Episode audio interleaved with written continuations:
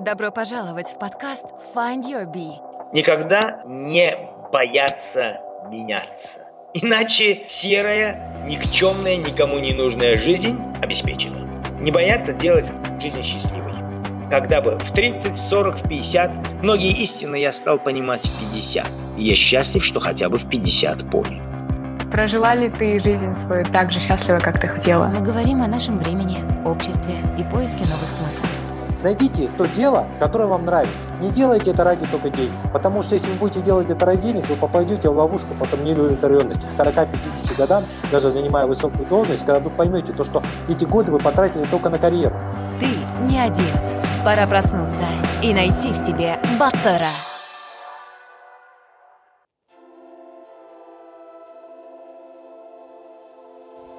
Всем привет, с вами Кайржан, и это подкаст Find Your Bee. Давно я не брал интервью, ребята. Последние пять месяцев были у меня очень загруженными и нервными на работе, хотя я работал дистанционно, что совсем не хватало времени ни на что. Нервными и непростыми они были и для всей команды Bee, и, наверное, для многих из вас тоже в нынешнее странное время. Поэтому, ребята, берегите себя, свое спокойствие, здоровье и близких. А теперь я расскажу, что у нас нового в подкасте. Во-первых, мы запустили тестовый мерч. Футболки, худи, сумки, стикеры. Я заказал пробную партию, примерил и пощупал, и могу сказать, что отличное качество и очень приятно носить. В силу того, что я полностью делегировал всю логистику сервисам, профессионалам в США и Европе, то итоговые цены немного кусаются, но качество меня приятно удивило — Например, на футболке есть эмблемы и элементы дизайна подкаста не только спереди, но и сзади, и на рукаве, так что проходите по ссылке в описании, либо на сайте FunUB и делайте ваш первый заказ. Во-вторых, я объявляю набор на курсы подкастинга. Как вы, наверное, знаете, я веду курсы уже более двух лет, в основном для мероприятий и организаций. В частности, я его проводил для Мегафон и TechSoup — Будапеште, для Пражского центра гражданского общества на форуме в Ереване, в Армении, для журналистов Центральной Азии при поддержке Центральноазиатского бюро аналитической журналистики Кабара Эйша, а также для American Corners э, в Казахстане. Я обучил сотни людей, и уже выше десятки подкастов от моих выпускников. Курс очень глубокий, я поделюсь всем, что знаю — чтобы у вас получилось создать успешный подкаст без связи, без личного бренда, без медиа-опыта и базы подписчиков. Даже если вы записываете на телефон в своей спальне. На курсе расскажу вам, как определиться с темой и форматом, помогу с дизайном, музыкой, хостингом, монтажом, продвижением и монетизацией. Все занятия проводятся вживую, то есть не в записи, и вы в любой момент сможете задать мне свой вопрос. Ссылка на онлайн-форму заявки есть в описании к выпуску и на сайте FindYourBee. Как наберется необходимое количество заявок, я вам напишу лично. А теперь о сегодняшнем выпуске. В силу разных обстоятельств я перестал понимать, чем дышит сегодняшняя молодежь в Казахстане. Уже стал чувствовать поколенческий разрыв, э, как это ни странно. И сегодня попытаюсь узнать, чем отличаются они, нынешние студенты и выпускники, от нас — Какие у них э, бизнес-отношения, как строятся общения, в чем особенность их мировоззрения. Для этого я пригласил человека, который каждый день взаимодействует со студентами и молодыми бизнесменами в Казахстане. Давайте слушать. Итак, всем привет, дорогие слушатели. Сегодня у нас в гостях молодой предприниматель, маркетолог, консультант по развитию бизнеса, основатель школы предпринимательства Upgrade School – и образовательной платформы upgradeplus.online среди выпускников Аблая и Супова, нашего сегодняшнего гостя, KFC, Costa Coffee, Hardee's, Forbes, Coca-Cola и многие другие известные в Казахстане компании. И приветствую вас, Аблай. Добрый день, спасибо за приглашение, Кайржан. Очень приятно. Um, знаете, я бы хотел бы выстроить беседу таким образом. Uh, вы обучили столько человек, большинство из них это молодые люди, казахстанцы. И я думаю, вы лучше других многих э, держите руку на пульсе э, настроении сегодняшней молодежи. Вот, поэтому я бы хотел бы сегодня сделать такой выпуск, где центральная тема будет являться настроение молодежи, а, понимание поколения, его мотивации, его боли и образования. Ну, для начала расскажите о себе, Аблай. Эм, вкратце, что, что вы делаете, чем занимаетесь, э, в каких проектах вы участвуете. А, ну, я уже 7 лет занимаюсь образованием. То есть я в 2015 году открыл свою школу, Upgrade School. А, параллельно у меня были другие проекты. Я вот занимался Wine-проектом Quix. Это был такой первый Wine-проект проект в Казахстане. А, был языковой центр, там были суши. Но я потом понял, что образование – это то, что мне нравится, то, что мне интересно и с чем я хочу связать свою жизнь. Поэтому я вот в 2015 году основал школу, а в 2020 году я основал платформу Upgrade Plus, а параллельно занимаюсь консалтингом по маркетингу, так как я маркетолог, преподаю в, сейчас в BI University, но в перспективе еще будут и другие там университеты по программе MBA. И вот буквально в прошлом месяце запустил проект э, Lesson Up – это проект по обучению людей из сферы образования тому, как запустить свой курс, как продвигать его и так далее. Вот. О чем сейчас больше, больше всего думает молодежь, э, что является, не знаю, главной болью и мотиватором? Понимаю, что нельзя, наверное, в общем, генерализировать, но вот с теми, с кем вы сталкиваетесь, что вы видите, какие паттерны? Ну, вообще сейчас молодежь, она, в принципе, в какой-то степени поддается тенденциям и правильным тенденциям, я считаю, потому что а, какие тенденции? То есть первое это то, что можно зарабатывать на том, что ты любишь. То есть не обязательно воспринимать работу как что-то, а, от чего ты не получаешь удовольствие. То есть люди поняли, что оказывается можно кайфовать и зарабатывать деньги. Во-вторых, люди поняли, что не обязательно учиться в университете или профессию осваивать там 4 года. То есть можно обучиться на каких-то краткосрочных курсах, и поэтому профессии очень часто меняются. То есть сегодня человек, который занимается видео, через полгода ушел, решил уйти там в маркетинг, потом через два года ушел, решил уйти в IT-сферу, да, и так далее. А, люди поняли, что uh-huh. в какой-то степени счастье, оно в деньгах. Да? Например, нашими родителями эта вещь отрицалась, типа счастье не в деньгах. Но, например, хорошее здоровье зависит от того, есть ли у тебя деньги. Путешествие зависит от того, есть ли у тебя деньги. Там, ну и так далее. То есть не к тому, что э, счастье равно деньги, но большая э, часть э, того, что нам приносит счастье, можно купить с помощью денег. И люди стали относиться к деньгам проще. То есть, типа, это не, плох, не что-то плохое, а это действительно хороший ресурс, хороший инструмент, который каждый должен зарабатывать. А, и есть, конечно, и минусы, какие есть там среди сейчас поколения, но это больше характеризуется технологиями, да, то есть типа клиповое мышление, то, что очень много стресса uh-huh. у людей.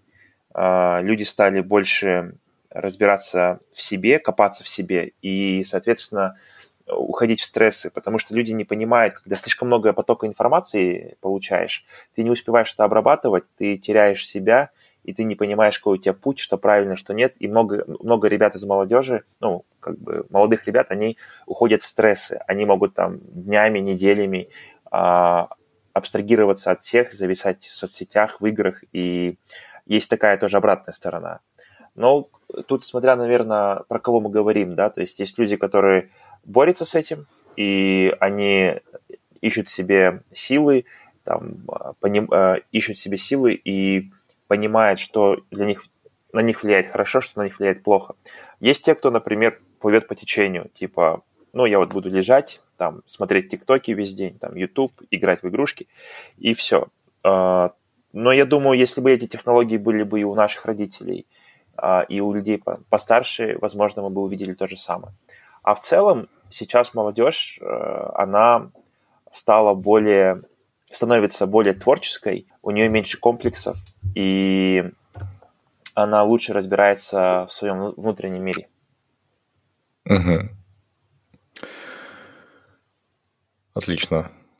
Ну, соответственно, такой вопрос. Тогда что сегодня, в 2021 году, является успехом по-казахстански?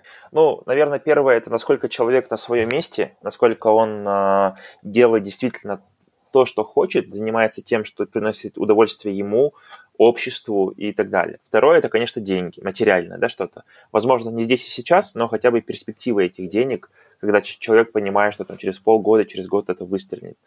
Мне кажется, еще успехом является признание общества, когда ты понимаешь, что общество говорит тебе круто, когда общество видит, что, вернее, оно получает удовольствие, э, получает э, пользу от тебя, от твоих действий.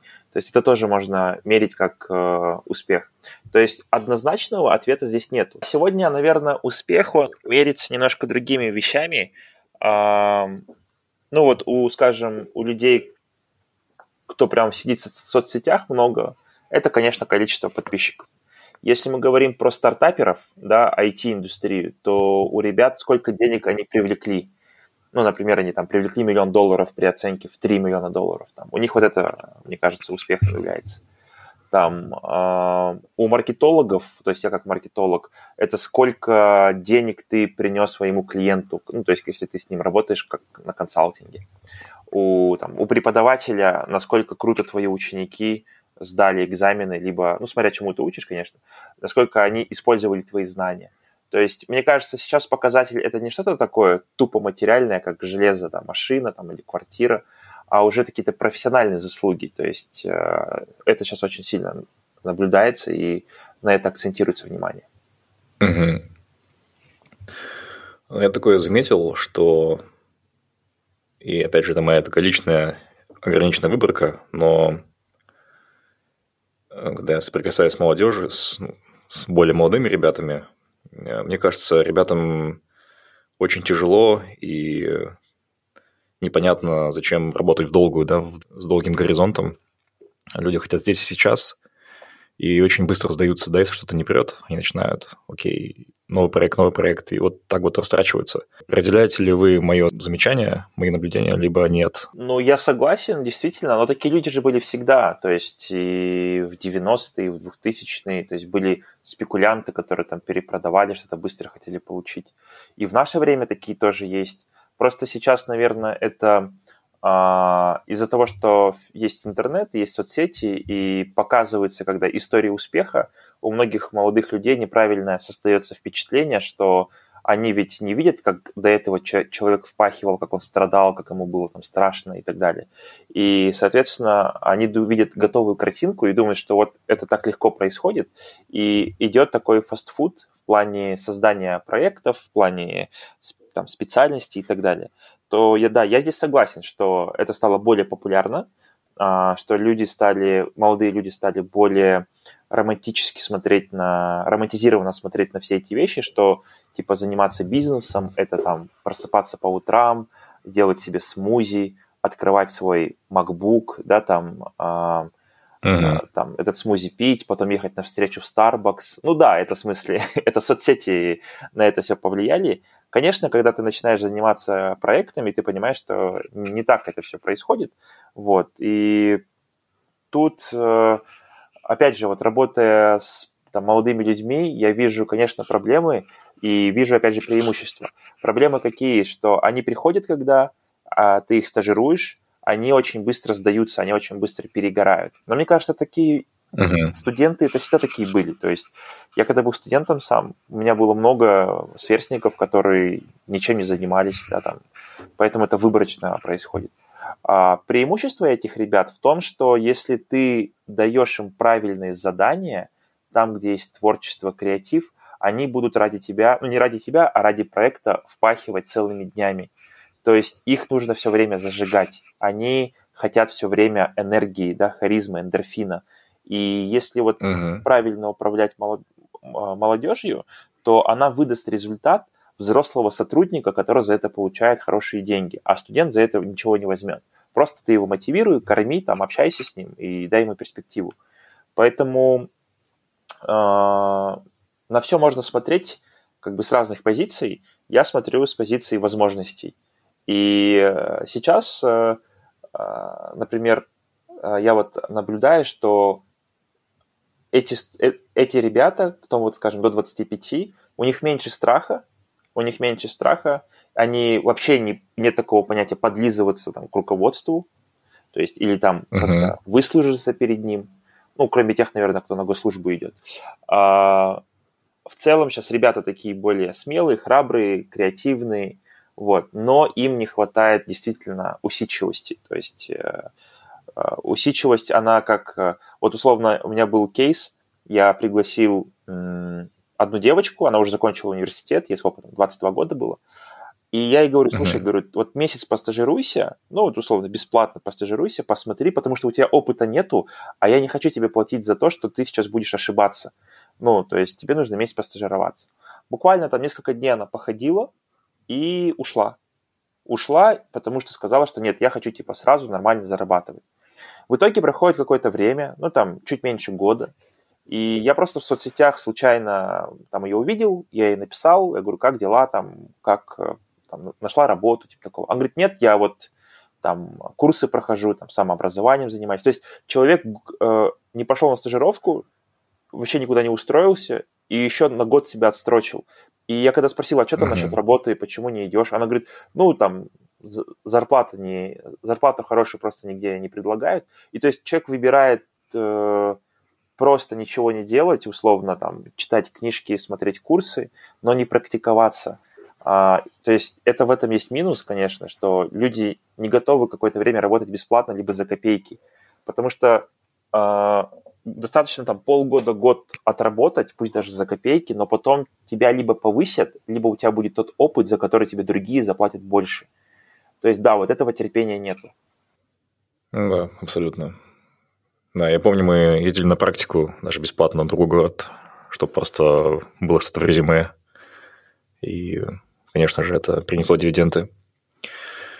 Интересно, вот вы говорите, что нужно найти нити, да, того, как мотивировать неусидчивых молодых людей. Вот расскажите, есть ли у вас какие-то секреты, как, э, как подойти таким ребятам?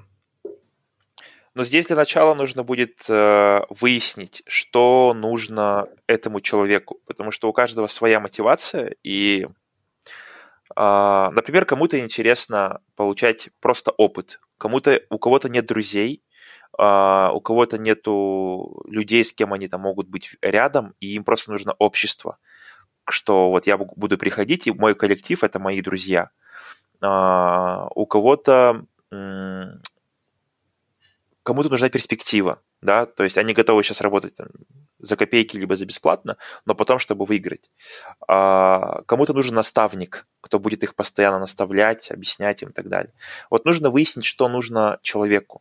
Но, конечно, студенты сами не знают, чем нужно. То есть, когда ты их спрашиваешь напрямую, что тебе нужно, они все говорят опыт. Даже если это не, не они так считают, то им кто-то навязал. Типа опыт, опыт, опыт. Это обычно выясняется. Mm-hmm. Это выясняется в процессе, где-то в разговорах, где-то за чашкой чая, где-то, когда ты рассказываешь про разные истории. Типа вот, э, ну, условно я там рассказываю про себя, я говорю, вот я там работал два года бесплатно, мне ничего не платили, но я хотел получить опыт, мне было интересно. И ты видишь, в этот момент у человека глаза горят, он думает, о, классно, то есть, либо у него наоборот, он начинает сомневаться, он думает, о, нифига, два года бесплатно, ну типа, и вот он видит, что это тяжело, и ты понимаешь, ага, значит, его сложность здесь будет, э, либо сложность его демотивирует, либо у него а, просто а, ну, отношение другое. Он не хочет там два года, условно, бесплатно работать. Я, конечно, не говорю, что два года люди бесплатно должны работать, но просто ты видишь реакцию. Когда ты рассказываешь про историю, как, например, ты там заработал деньги, как ты участвовал в классном проекте, и ты смотришь за их реакцией, и вот тогда ты наблюдаешь, думаешь, ага, вот этому, наверное, больше нравится, когда у него челленджи, этому нравится, когда есть возможность заработать деньги. И каждому из них можно найти применение. То есть, например, у меня есть такая градация. Если человек хочет заработать деньги, я говорю, окей, если твоя мотивация, давай занимайся продажами. То есть как раз у тебя там процент, все зависит от тебя, go uh-huh. в продажи. То есть раз ты так на деньгах помешан, давай туда. А, и тут ты видишь, то есть человек начинает продавать, у него, например, не получается, и он начинает все сливаться. Ты думаешь, окей, хорошо. А, либо наоборот, у него получается, ему это дальше нравится, и ты видишь, о, круто. То есть это нету тут такого алгоритма, как правильно мотивировать всех, а, но индивидуально, если каждому найти подход, то, например, я думаю, это там, не обязательно обладать какими-то знаниями в психологии, можно просто увидеть, что человек mm-hmm. вдохновляет и дать ему это. То есть, наверное, ключевой совет э, узнать, что делает человека счастливым и дать ему это. То есть задуматься о других людях с точки зрения того, что их делает счастливыми. Понравился наш подкаст? Найди Find Your Bee без пробелов в соцсетях Facebook, ВКонтакте, Instagram, а также на наших каналах в YouTube и Telegram. Подписывайся и следи за новыми выпусками нашего подкаста. Давайте поговорим о бизнесе в Казахстане. А, я человек, который никогда не делал бизнес, а, вообще никак, и у нас в семье нет бизнесменов ближайших родственников в бизнесе. Соответственно, все, что я знаю, это набор стереотипов, а, в частности, рэкет, связи, арашки, откаты и так далее. Вот, либо вот, что мы сегодня видим, да, кто-то подружился с юфреймом, и у него все получается. Вот что вы думаете, насколько вот эти вот атрибуты, что я сейчас назвал, они до сих пор имеют место быть? Как это меняется сегодня казахстанском бизнесе. Я не говорю сейчас о большом, о промышленности, допустим, да, но вот о таком мелком и среднем бизнесе. Ну, я сколько уже занимаюсь проектами, сколько общаюсь с другими бизнесменами молодыми, я ни разу не слышал, что кому-то что-то приходили, угрожали. Я не знаю, откуда это берется. Может быть, где-то в регионах, там, в маленьких городах, или в большом бизнесе, или еще что-то. Но не было такого, чтобы кто-то приходил и говорил там, отдай. А сегодня, конечно, связи решают. Но связи это что такое? Ребята с Юфрейма, они тоже себя с нуля строили. У них нету богатых родителей или кого-то. То есть ты сам себя строишь по кирпичикам, и ты становишься влиятельным. И, соответственно, ты оказываешь поддержку тем, кто, кому тебе интересно оказывать поддержку. Это нормально, как бы реакция. То есть mm-hmm. люди mm-hmm. же себя строят не для того, чтобы потом незнакомцам или лентяям помогать. Нет, мы же все в одной лодке того, что мы все хотим там, достичь успеха какого-то, там, быть более счастливыми, а, там, заработать больше денег с наименьшими усилиями и так далее. Вот. И, соответственно, связи – это, конечно, очень сильный катализатор.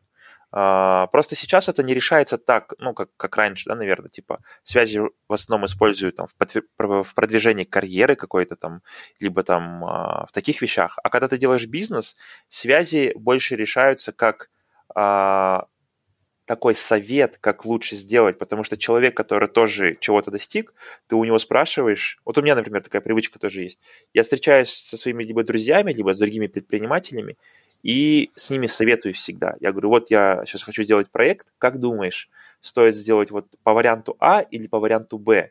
И тебе человек дает расклад. То есть, да, я воспользовался связями, но дальше же я делаю сам все – то есть, или там другой человек то же самое.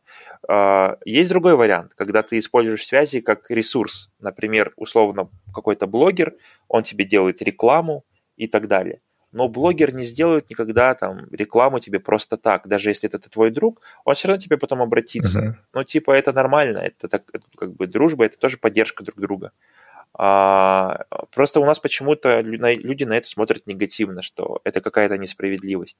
Да, действительно есть несправедливость, mm-hmm. когда, например, условно какой-нибудь тендер или какой-то конкурс или там продвижение по службе и продвигает того, кто близок там, к, к этому человеку, принимающий решение. Это нечестно, действительно. Uh-huh. Но когда ты делаешь именно бизнес, и ты используешь связи для того, чтобы тебе где-то помогли, подсказали, то это вообще окей, это нормально. Это, это называется нетворкинг. Это в, Амер... там, в США, в Европе mm-hmm. пользуются, все этим пользуются. Нетворкинг тоже же нелегко строить. Вот люди говорят, там, связи, связи. Окей, идите, сделайте себе связи, попробуйте познакомиться с классными людьми, попробуйте. Они, они ведь не примут вас в свой круг, если вы ничего не стоите, если вы себя ничего не представляете. Если, например, вы хотите uh-huh. попасть в качественный круг общения, надо сами быть качественным, надо с, самим собой очень много работать. Это ежедневный труд, то есть это очень много. Я, я элементарно вот про блогеров то же самое хочу сказать. Им пишут в комментах, ой, там, ничего не делаешь, там, иди на завод, работай, там, свои ролики снимаешь. Окей, там, попробуйте стать популярными. Попробуйте, раз это так легко, то э, сейчас бы все были такими. Это очень сложная работа и, и нетворкинг строить. Например, у меня, опять же, есть несколько моих знакомых, и я им говорю, слушай, тебе, чтобы там быстрее рост пошел, тебе нужно познакомиться там, условно, с, там, со Схатом, с Геной, с Петей, например, да? И я uh-huh. говорю, напиши им, напиши А он говорит, ну, мы же не знакомы. Я говорю, ну, нормально, это нормальная реакция. То есть напиши. Он говорит, а вдруг они мне откажут? Я говорю, ну, откажут, откажут. И человек говорит, ой, нет, что-то не хочу. То есть, а тут уже эго играет. Типа эго, а вдруг uh-huh. я напишу, а мне откажут. То есть, и, соответственно, человек закрывается.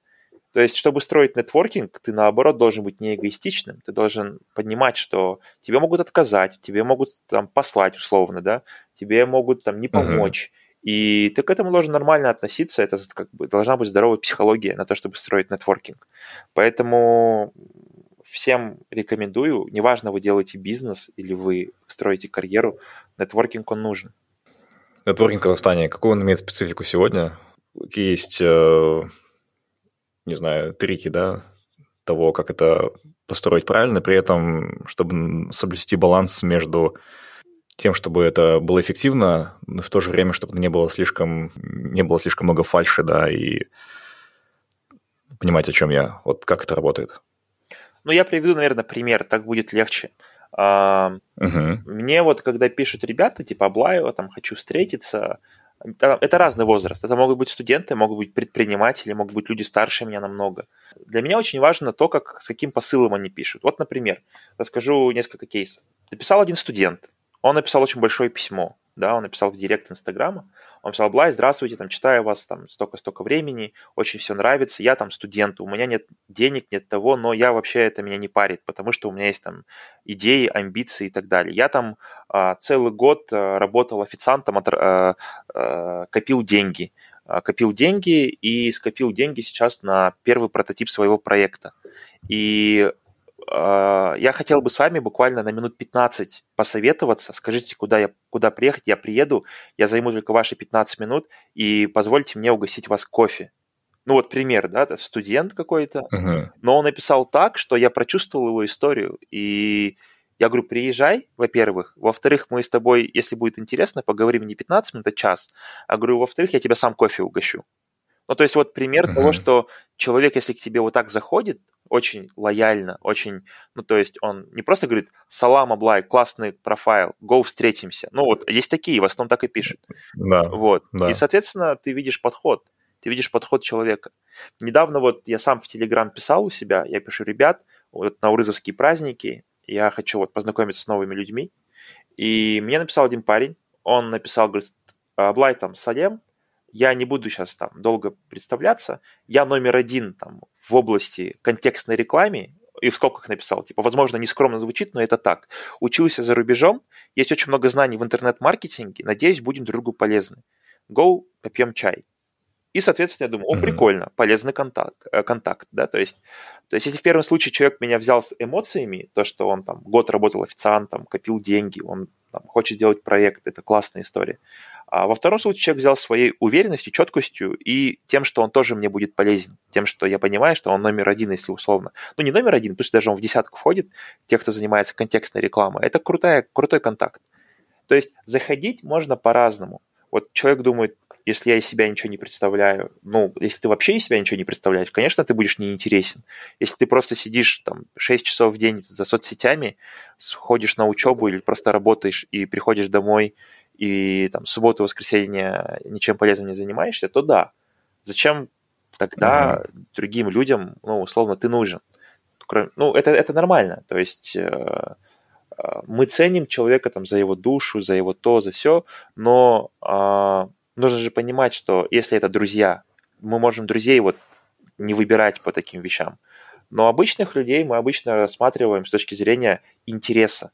Не пользы, чем он пригодится, а именно интереса.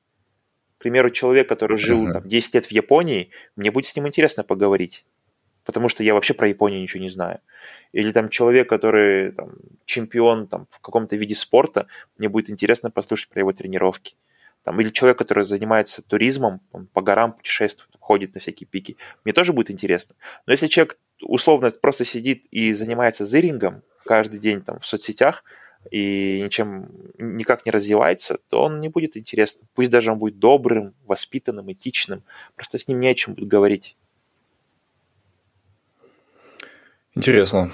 Э, звучит очень оптимистично, и что я слышу, это происходит глобализация бизнес-этики, и которая охватила в полной мере в какой-то мере Казахстан. Соответственно, конкуренция сейчас выше, все доступно в интернете. Амблайн, на каком этапе успешности бизнеса вас начинают кушать? И вообще, есть ли такой какой-то э, барьер, либо это уже атовизм, такого нет?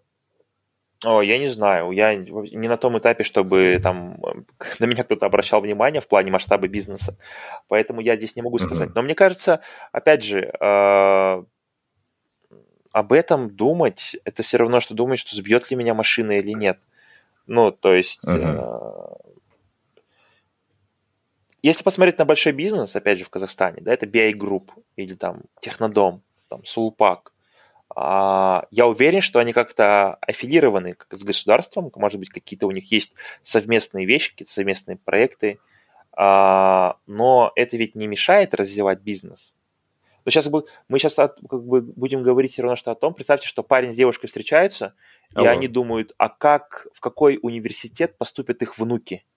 Ну, то есть, это же слишком далеко. А, надо сначала жениться, самим родить детей, кем-то стать по жизни, потом, чтобы дети там выросли, потом они рожают только тебе внуков. И только тогда ты задумываешься, в какой университет они пойдут. То есть то же самое здесь. А, здесь надо сначала идти постепенно и об этом вообще не думать.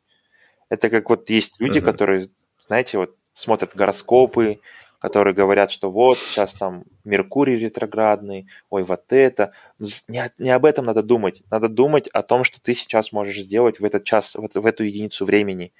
Куда, на какой сайт сейчас ты можешь зайти, какую информацию почитать, сделать тебе 10 отжиманий от пола или не сделать, или приседания лучше сделать. То есть вот здесь надо быть. И э, мне кажется, вот проблема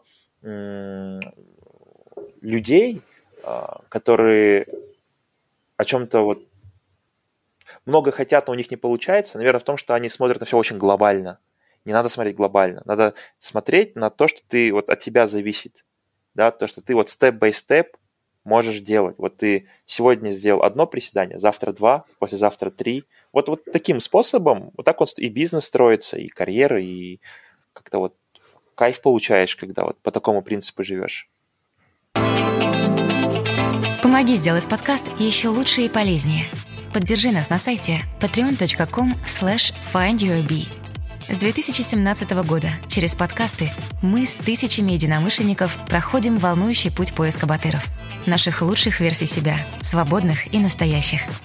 Твой вклад поможет нам улучшать качество подкаста, продолжать создавать ценный контент для тебя и твоих современников. Став патроном Find Your Bee, ты также получаешь эксклюзивный материал и привилегии – Подробнее на сайте patreon.com slash findyourbee. Ссылка в описании. Um, Аблай, в, в тех интервью, которые я читал, вы часто говорите, что образование – дело вашей жизни. Соответственно, вот какова ваша оценка качества образования в Казахстане? Где вы видите проблемы и решения в текущей ситуации? Глобально, если посмотреть вот на Казахстан, в образовании есть там ключевая проблема в том, что для людей, принимающих решения в образовании, образование – это деньги. Ну, то есть там все это бабки, бабки, бабки. Гранты выдаются, там, э, потом какие-то бюджеты выдаются, какие-то тендеры проводятся. В основном э, люди там за деньгами, да, то есть на каких-то ключевых позициях. И если посмотреть на национальные вузы или там на госвузы, это вообще ужас будет. То есть там какое качество образования, оно вообще, оно даже вредит. Не то, что оно там, оно время забирает у людей. А, угу. И сейчас все больше тенденция идет на то, что люди после универа выходят, ничего не умеют, и им приходится переучиваться, да, то есть какую-то новую профессию там получать.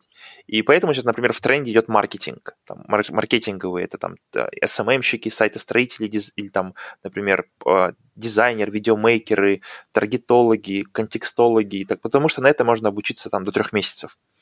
И в целом mm-hmm. мы сейчас видим тенденцию, что образовательные продукты, они, которые преподаются в, в университетах, они не нужны вообще. Они даже наоборот дают не те неправильные знания.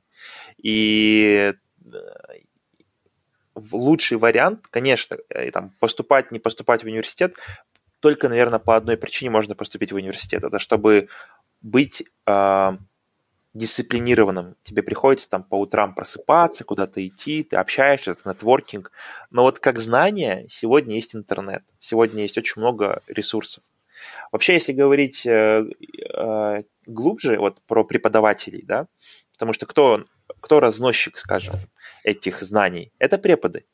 И преподы, если будут грамотно преподавать, будут от души это делать, то будут классные результаты у их учеников. Но почему мы видим, что там много преподавателей, они у них не получается этого. Возможно, получается, но они этого не делают. Потому что они получают очень мало денег. Когда ты получаешь очень мало денег, у тебя мотивация сходит на нет. Только, наверное, какие-то супер такие вот миссионеры, преподы, которые служат людям, такие как бы тоже есть. Но если ты не получаешь деньги, мне кажется, вот это, наверное, новое такое поколение, или, возможно, и старое поколение людей, где если твой труд оценивают хорошо, то ты стараешься. Если твой труд оценивают плохо, то ты не стараешься.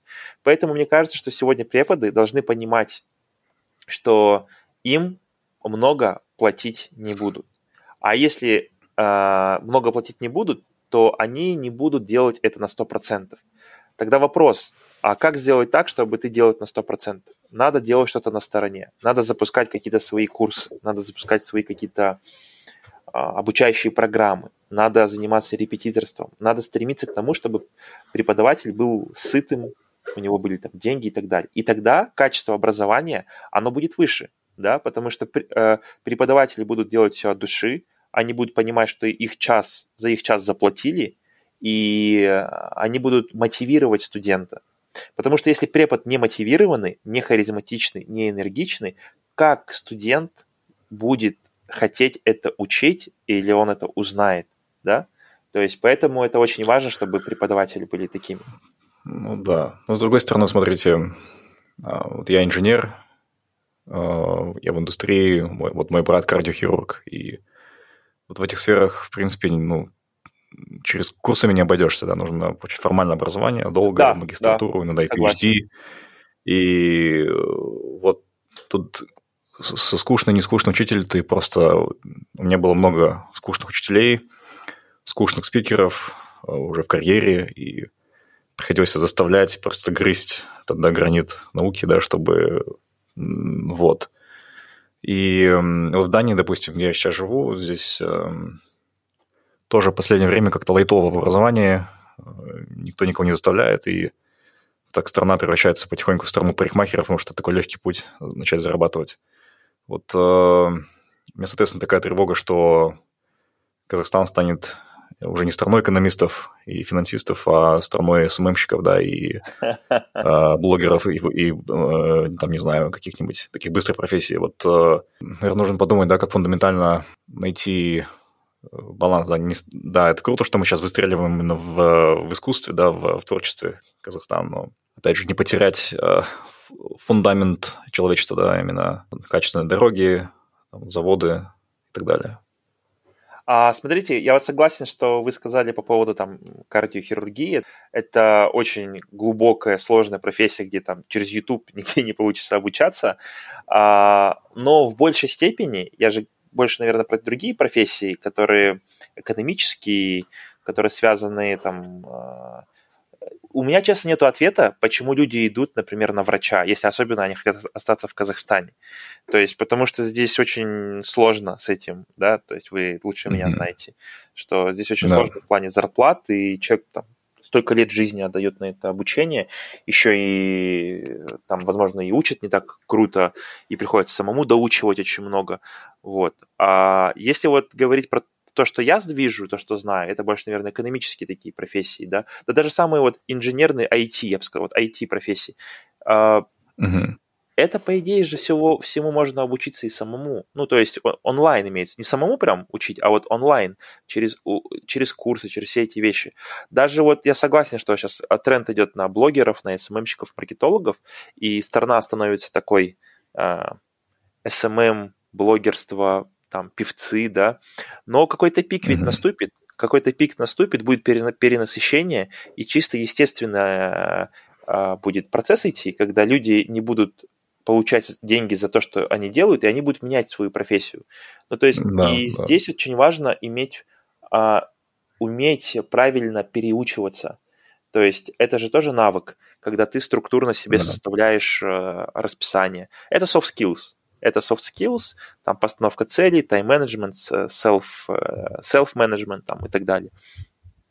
Вот. Но э, образование это что? Это образование должно, оно ведь реагирует на тренды, да? То есть почему так много сейчас СММщиков, маркетологов? Потому что маркетологи, СММщики себя круто упаковывают и продают свои же курсы. А, например, чем, э, ну вот, мой новый проект сейчас занимается, LessNap, мы помогаем другим, мы помогаем всем преподам научиться себя упаковывать. Вот, например, у нас есть преподаватель по химии, а, преподаватель mm-hmm. по а, математике, преподаватель по копирайтингу. То есть это те там люди, которые есть. Вот представьте, там много будет людей, которые э, много будет э, спикеров или как правильно репетиторов, которые будут иметь там по 10, 20, 50 тысяч подписчиков и будут обучать химии. Это же круто. Вот отсюда и пойдут как раз те самые люди из науки, которые будут химию любить. Потому что преподы прививают эту любовь к химии, например. Или э, преподы, которые классную математику объясняют, и люди будут любить математику.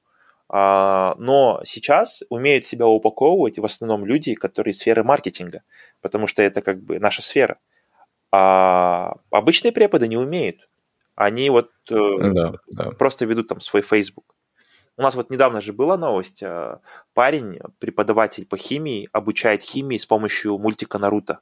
Не слышали? А, да, я видел, классно, классно делает. Ну вот, то есть прикольно. Я даже Наруто не смотрел, и... но я увидел эту новость и подумал, ну это круто. То есть вот да, больше да. вот таких нам нужно. И как раз развивать сферу образования через преподавателей. То есть представьте, когда препод сам через свой Инстаграм, там, ТикТок, Ютуб, Фейсбук зарабатывает себе деньги, там, потому что к нему идут там, на репетиторство, на его курсы, и он в какой-то момент смотрит на школу, где он зарабатывает копейки. И, соответственно, тут уже э, вопрос на таком макроэкономическом уровне. То есть, либо этот препод сваливает в, в частную, скажем, в частную практику, да, то есть сам преподает, и в, школ, в, школах, в школах начинает преподавать только такие среднячки, либо ниже среднего, это понижает уровень образования а, в целом. И тут уже звоночек идет – как это исправлять? Как заманить теперь этих там крутых преподов? То есть либо нужно будет да. платить им больше, либо им платить больше, либо видеть, как все сваливают с этой стороны. А это уже, к сожалению, там на это решение принимает уже там, государство, там какой-то большой частный сектор, там, Министерство образования или там частные школы. Вот. А, но а, когда конкуренция растет, растет и качество продукта. А конкуренции в образовании вообще нету. У нас преподы друг с другом не конкурируют. У нас, вот назовите там топ-5 преподов по физике, кого вы знаете, топ-5 по математике, топ-5 по химии, топ-5 по казахскому. Нету, вы даже одно имя тяжело будет назвать. Почему у нас не может быть препод суперзвездой? Когда у нас преподы будут вот такими суперзвездами, когда их будут смотреть за ними будут наблюдать, ими будут восхищаться, люди захотят э, больше учиться, люди захотят больше а, быть в образовании. Потому что если из обычных вайнеров, блогеров делать суперзвезд, человек просто кушает там вкусный завтрак, снимает свой капучино, куда-то путешествует, соответственно, и молодежь туда зайдет, захочет пойти. Они думают, о, классно, круто, да. надо быть блогером. А тут, если препод будет такой суперзвездой, чел, который занимается образованием, читает книги, занимается спортом, посещает конференции, и люди такие скажут, вау, оказывается, вот куда надо идти вот эту движуху, поэтому как бы у меня есть такая внутренняя цель, почему я а, обучаю других преподов и людей сферы образования, мне хочется этого достичь, чтобы у нас были преподы или там или преподы суперзвезды, или образовательные какие-то курсы, образовательные центры были таким э, не просто вот образовательный центр, который дает тебе только информацию по одному предмету, а таким храмом знаний, и мотивации. И то есть ты от одного образовательного центра получаешь не просто один какой-то предмет, а получаешь намного больше, как университет, по идее. Вот чем должен заниматься университет? Uh-huh. Он должен быть твоим альма-матер, который тебя мотивирует, дает тебе вот фундамент, все такое. Но ведь 90% универов этого не делают в Казахстане, и поэтому на себя роль, чтобы взяли частные образовательные центры. Вот тогда мы увидим, что что-то тектонически начинает меняться. Хорошо. Тогда у меня такой последний вопрос. Что вы посоветуете нашим слушателям, тем, кто слушает подкаст, но кто сейчас не верит в себя, находится на дне, без денег, без э, любимого дела, непонимания, что делать, вот, что посоветуете вы таким слушателям? А, у меня тоже есть такие периоды, время от времени, когда я чувствую себя на дне, когда я чувствую, что я, э, вообще чем я занимаюсь, имею ли я право чем-то заниматься и так далее.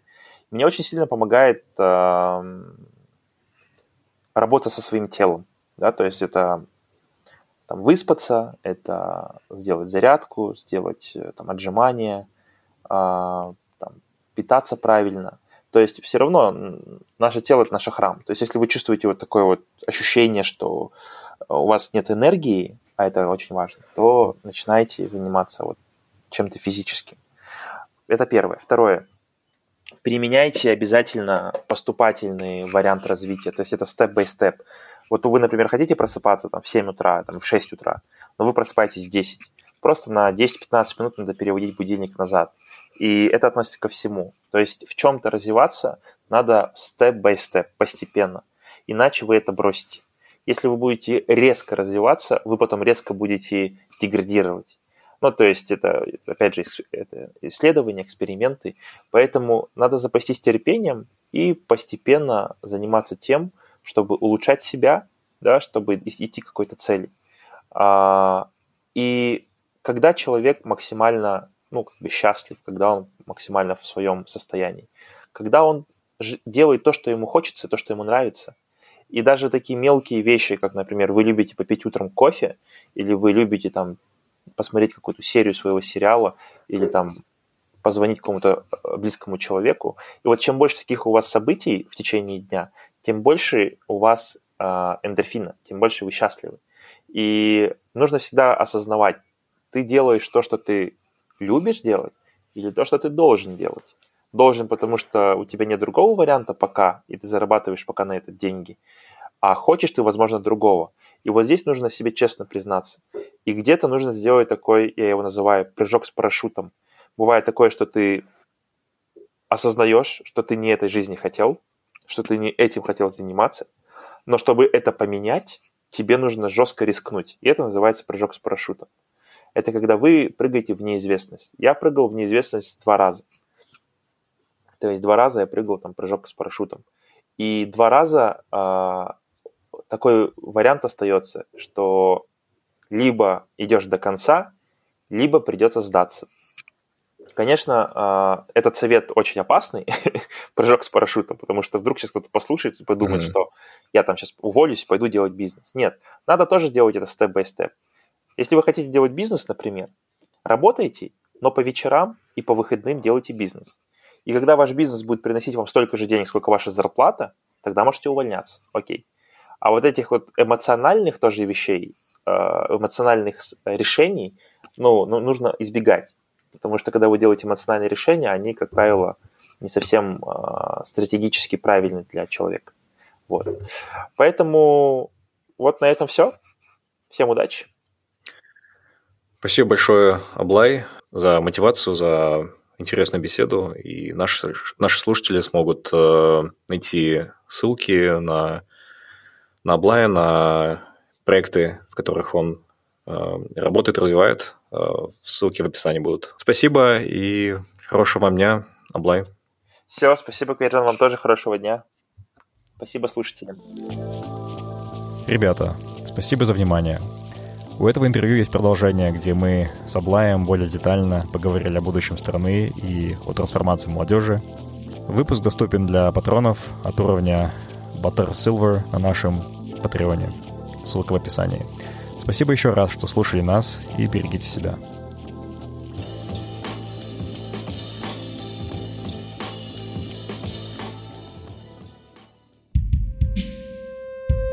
Спасибо, что были с нами. Мы беседуем, чтобы понять себя, наше поколение и общество.